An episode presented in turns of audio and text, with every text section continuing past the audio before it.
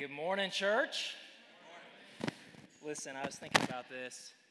We, um, we've all complained about the weather for quite some time now. And this weekend, we had some sun, did we not? So, if you come in here with all that extra vitamin D and you're not interacting with me and there's not any energy or worship in this room, we have a problem, okay? Uh, I want to welcome you here once again. My name is Glenn. I serve as one of the pastors. And if you brought your Bible or a device, I want you to turn to Ephesians chapter 2. Ephesians chapter 2. Uh, we're making our way through this letter that's penned by the Apostle Paul to a, a region of churches in Ephesus. Last week, uh, Roy, uh, the other pastor, the lead pastor here, he, uh, he walked us through the first 10 verses of Ephesians chapter 2. And listen, Ephesians 2 1 through 10 is like that paramount passage in the Bible that anybody who wants to just understand the central message of the Christian faith goes to. Uh, it, Paul just writes Christian, you were dead. You were following the world. You were taking all the bait from the evil one. You were throwing yourself at sin. You were destined for God's wrath. You were placing your hope in fleeting things like the Nebraska football program all of that changed when God sent his son Jesus to die a sinner's death in your place. Now, God's grace and his mercy are available to you through faith in Jesus. And not only does God want to save your life, but God also wants to shape your life.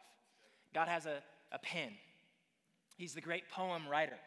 He is the one who wants to make your life a masterpiece unto His glory. Uh, his work has only just begun. But here's the thing we take this Bible quite often. I want to apologize in advance for all the saints in the room for whatever happens with this microphone on my ear. Um, yeah, maybe I need to go handheld. I don't know. But when you read your Bible, think about this.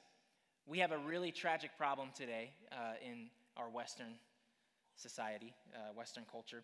We read all the good news that the Bible tells us about God and His love for us and the person and work of Jesus. And we say, Jesus, thank you for loving me. Jesus, thank you for saving me. Jesus, thank you for making me new. Thank you for giving me hope. Is that wrong? No. But the more proper way for us to read our Bible is to say, Jesus, thank you for saving us. Jesus, thank you for moving us towards you. Thank you for reconciling us to you. God, thank you for giving us new life. See, there's this problem we have where everything in the Christian faith today tends to be very individualistic. It has much to do with our vertical relationship to God on a personal level and our private devotion. It has little to do with our horizontal relationships with one another.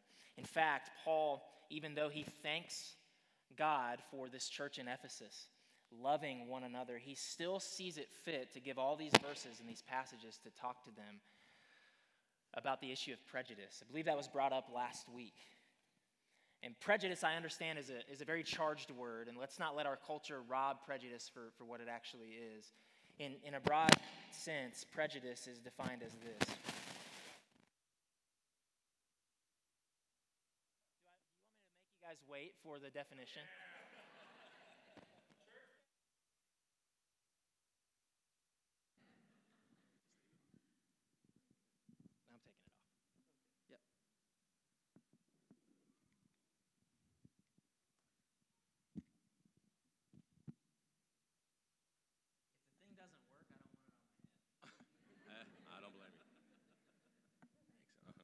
Check, check, check. Y'all can hear me. No more pops, no more cracks. I love feeling, feeling like a Hillsong pastor up here with a mic in my hand as I preach. It's my worst nightmare. Woo! All right. So here's the thing the issue in the church in Ephesus is the same issue that we face today, and it is of prejudice. It's an issue uh, that's long been in our hearts. And uh, my prayer this morning is that as we work through this passage, we are not so quick to deny that there is any prejudice in us Prejudice really is this it's a preconceived opinion or conclusion about somebody. It's a preconceived opinion or conclusion that we've drawn about someone before we really know them. And what Paul is going to do is he's going to paint a picture of the kind of prejudice that existed between the Jewish people toward all of those people who were not Jewish, called Gentiles. And he's going to go to great lengths to say that that kind of hostility and any other kind of dividing wall that keeps the people of God from being one, it finds its remedy in Jesus. It's no more in Jesus. Paul is looking at a young church with amazing potential. He's looking at a church that wants and longs for the love for Jesus and a faith in Jesus to be true of itself. And he's saying, Hey, I have a huge threat toward the church. It's the hostility that we would carry toward one another. It's not always big, vocal, outcried hostility, right? It's subtle. It's small little walls that we create in our heart. It's small prejudices that we create where we look at someone and we feel like we've already drawn the conclusion about who they are, where they stand, and how we're different from them rather than how we're the same. So I believe that the, the message that Paul is delivering is the title of my sermon this morning, and it's this No, really, we are one in Christ.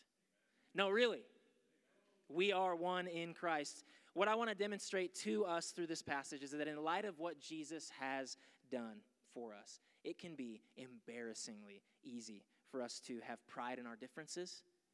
It can be way too easy to nurse what offends us. It can be way too easy to get comfortable in our subtle prejudice. And in doing so, not only do we hinder the task that God has appointed to this church, but we also can make a mockery of Jesus Christ.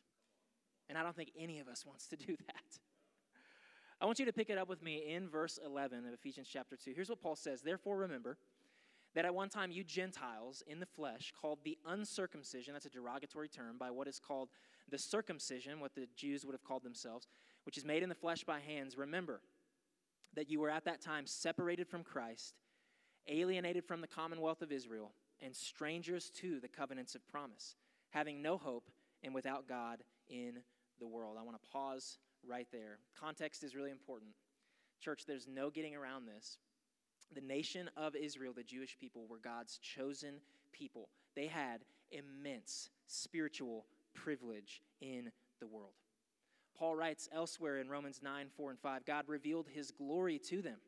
He made covenants with them and gave them his law. He gave them the privilege of worshiping him and receiving his wonderful promises. Abraham, Isaac, and Jacob are their ancestors, and Christ himself was an Israelite as far as his human nature is concerned. So, listen, all these things that the Jewish people identified with, all these covenants of promise, that what they did was they united people. They united a nation to God, and this was felt and it was experienced in the Jewish community. There was so much sense of togetherness. The, the promises of God for the Jewish people were the tie, the glue, the anchor that church life and family life felt. It gave them a sense of camaraderie, gave them a sense of, of, of linked arms. Everybody just got it, right? Just one of us, you, you get it. So a Gentile, somebody who comes from a, a pagan nation that doesn't worship Yahweh, when that person wants to come into the church because of the work of Jesus, things get uncomfortable. I want you to imagine the, a person who worships the goddess Artemis the city of Ephesus decides they don't want to do that anymore. They don't want to engage in sexual activity to worship the goddess of fertility. And they walk into the church and they know nothing of, of Jewish background, but they want to worship Yahweh. They want to worship God. They want to know God. They understand Jesus. They believe in Jesus. Things are going to get pretty uncomfortable. It's just an example. What happens is they, they come and they're vulnerable. They're not secure amongst these people. They, they have little standing, little defense, little familiarity. They have no concept of being connected and knowing the right people.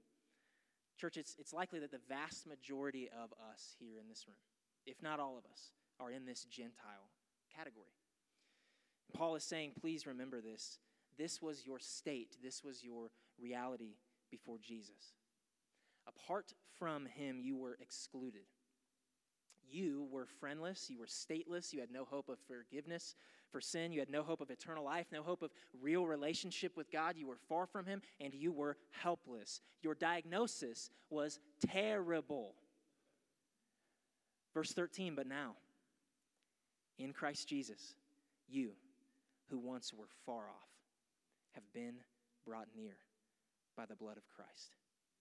For he himself is our peace who has made us both one and has broken down in his flesh the dividing wall of hostility by abolishing the law of commandments expressed in ordinances. That's the, the rituals and rites of the Jewish community. And he might create in himself one new man in place of the two, so making peace, and might reconcile us both to God in one body through the cross, thereby killing the hostility. And he came, that's Jesus, and he preached peace to you who were far off and peace to those who were near.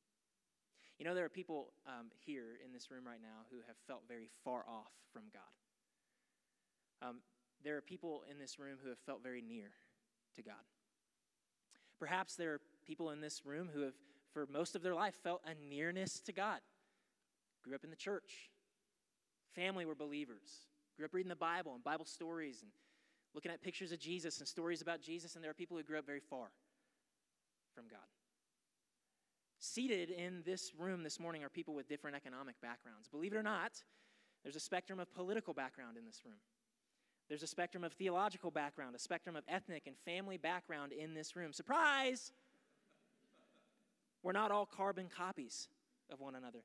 What kind of media should a Christian watch or not watch? What form of education should a Christian's kids receive? Here's a great conversation starter that I love if I ever meet somebody for the first time on Sunday morning. What are your opinions about COVID 19, uh, masks, vaccinations? There are folks like my wife who worked hard to get a bachelor's degree and an above perfect GPA, highest distinction in their class. And then there are people like her husband who lived by the motto in his undergraduate C's get degrees. Can I get an amen? We're not the same. There is uh, an unchurched California boy who played football at the highest level that decided to team up with a churched Kansas boy who played tennis in high school to plant a church. This is what Jesus does. The reason that friendship and fellowship are so prevalent in this community, the reason that we are willing to step over lines that typically divide us to endure with one another, to bear with one another, is because we now belong to Jesus. First point this morning is we have been bought back. God has purchased us back. 1 Peter 1 18 and 19. For you know that God paid a ransom to save you from the empty life you inherited from your ancestors. And it was not paid with mere gold or silver, which lose their value. It was the precious blood of Christ, the sinless, spotless Lamb of God. 1 Peter 2 9 says we are a people for God's possession. Acts 20 28 says that Jesus obtained us. We have a new master, we have a new Lord, Christians, which are those people who've given their faith and their surrender to Jesus, no matter how different and diverse we may be. Right now, sitting in this room this morning, our oneness is so precious to God. It is utterly precious to Him. So much so that Paul says in verse 13, we're all near to God by the blood of Christ.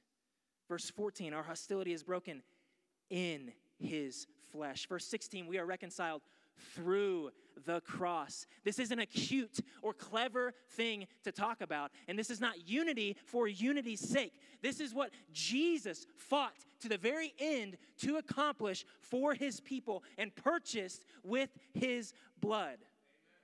Where there is division in the church on a myriad of secondary issues, it is an affront to the gospel. It is an affront to the precious blood of Jesus that saves us. We have been bought back. Second thing I want to show you this morning is that we have been made new. In this same chapter, back in verse 5, Paul says we've been made alive together in Christ. In verse 10, he says you've been created in Christ Jesus. In verse 14, Jesus has made us one. In verse 15, he creates in himself one new man. You see the recreating work that God does in the life of a Christian. I want to say this, and listen, maybe we never forget this. God doesn't make us better, God makes us new. The early Christians called themselves a third race, a new race. When Paul says one new man in place of the two, that word new, in the Greek, it is kainos. It's not new in chronology. It's not the latest update to an operating system. It's not an upgraded version of something. The church is not a better group of people, but an altogether new people group on planet Earth. In verses 18 and 19, Paul writes, For through him, Jesus, we both have access in one spirit to the Father. So then, you are no longer strangers and aliens, but you are fellow citizens with the saints and members of the household of God. Paul is saying we have a new citizenship with one another. I want you to miss this. Every believer, no matter where they are in their journey of faith, if they've bowed their knee to Jesus, every believer has the same power and protection from heaven. Every believer is as cherished by God as any other believer. He's saying we make up a new family. You're not just individually saved by God's grace, but you've been made a brother or sister in Christ to a family. You are a member of a new and everlasting family that will sing a song for eternity that's pictured in Revelation 5 9. Jesus, you were slaughtered. Your blood has ransomed people from God from what? Every tribe, language, people, and nation. Y'all, I, I lost my place. I, I ended up taking a bunch of notes before this because God's just doing a work in me right now in our church. And I'm longing and praying that we would see the significance of this passage. I need us to understand the implication of this truth. Do you know what this means? This means that our identities are no longer fixed on anything other than Jesus' blood. Christian, you have a new bloodline. There is a new blood from Jesus in you. We not only benefit miraculously from the blood of Jesus' death, amen? We also are recipients of the blood of his life. It flows through the Christian. That means that who we are doesn't come by virtue of our birth, our heritage. Yes, we have an ethnic identity. Yes, we have a family name. Yes, we have a vocation, a career, accomplishments we're proud of. Yes, we have the results of a personality test. Yes, we have a residence in a neighborhood, but more than any of that, we are Christian. I want to read to you a story that would have been a lot easier to grab hold of and open if I would have had an over ear mic in this moment.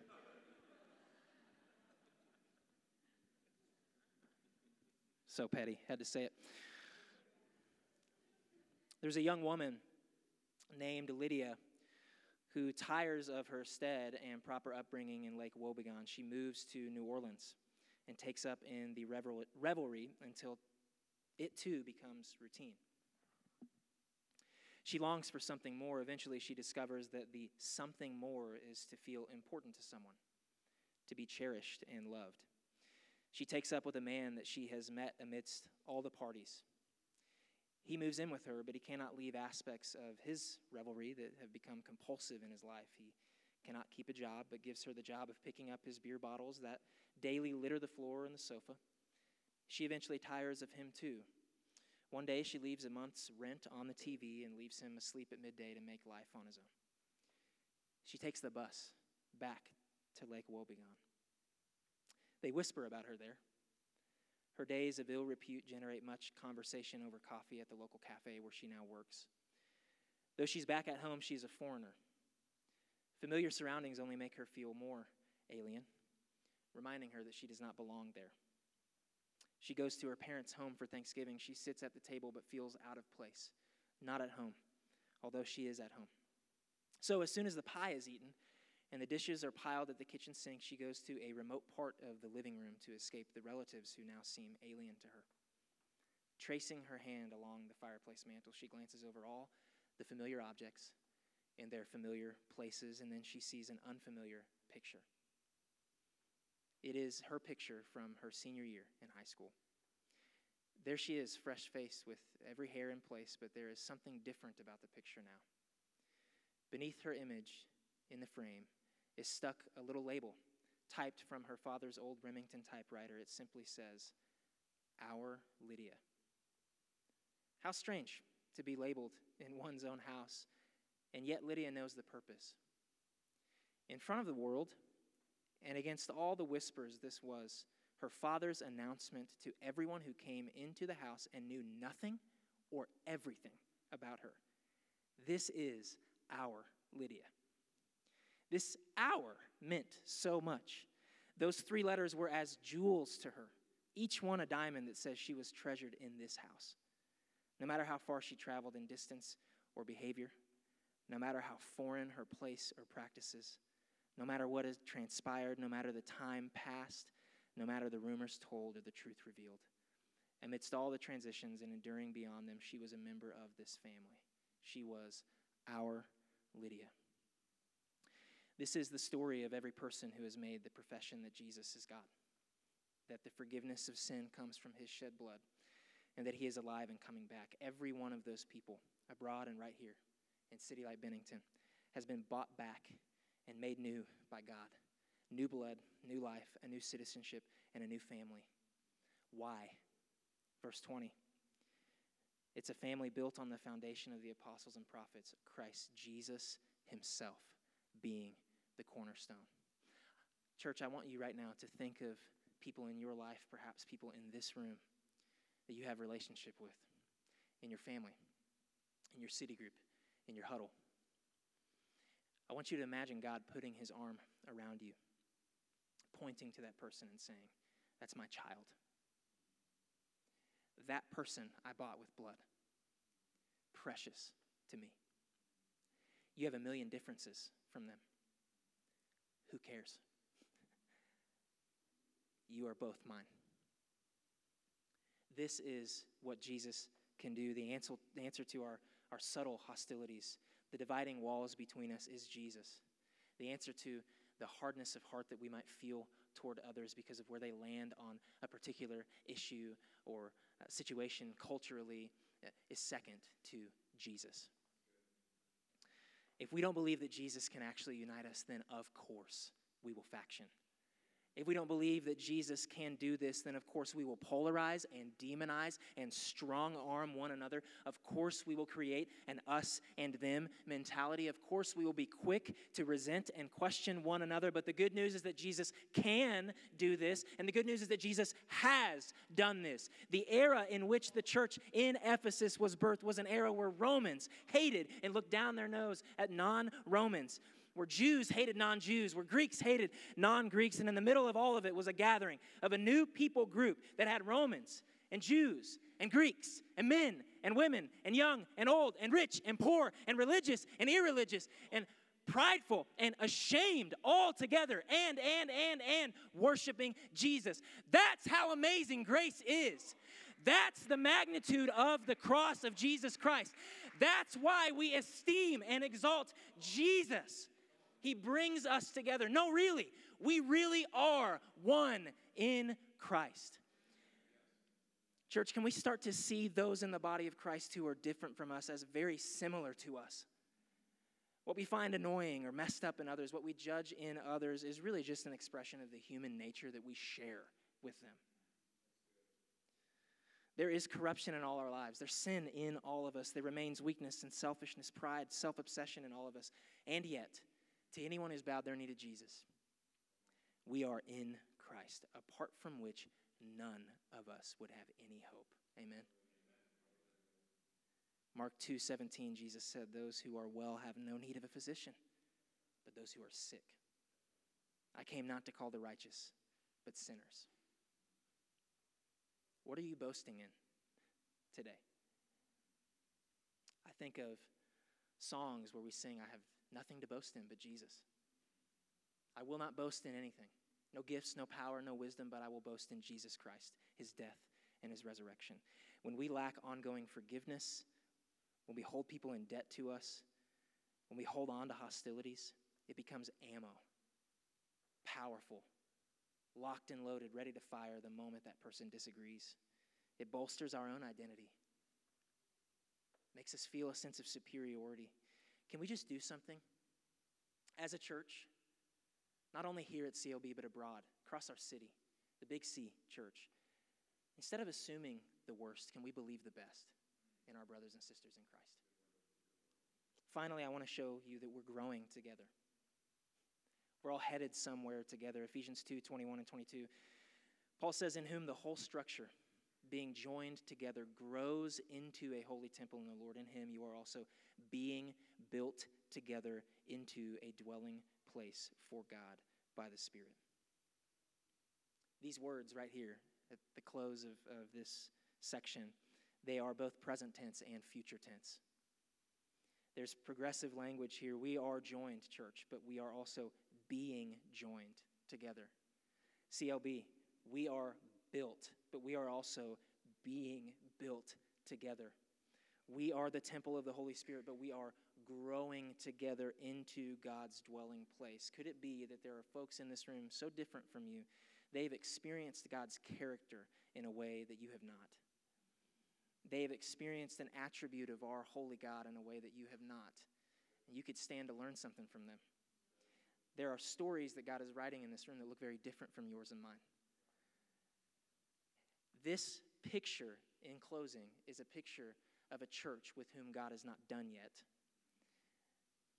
It, it, it's this, this motto that we carry behind the scenes that nobody's story is ever over. And that everybody in the body of Christ is always fighting spiritual battles. So, why are we so quick to condemn? No, really. We are one in Christ. I want to close this morning by talking to you about communion. We're going to partake of that this morning, and isn't it fitting, um, unplanned, that we would be in this text on a morning where we take communion? Um, isn't there something so leveling about coming to partake of the broken body and the shed blood of Jesus, and to do that alongside everyone in the room who looks and acts and may think in different ways than you? In Scripture, communion is a really serious thing. Um, where so much so that people who had grievances against one another were told, hey, solve that, forgive that, reconcile that, because you've both been reconciled to God before you partake in communion. So I just want to ask you by way of application this morning where are you holding on and nursing hostilities in you toward other people in the body of Christ? How does partaking in communion, Christian, change that for you? How does seeing Jesus and his cross looming larger and larger and larger and larger all the way into eternity change that for you? I want to read from Matthew chapter 26. Uh, I invite people who are going to be uh, giving communion to head to the tables.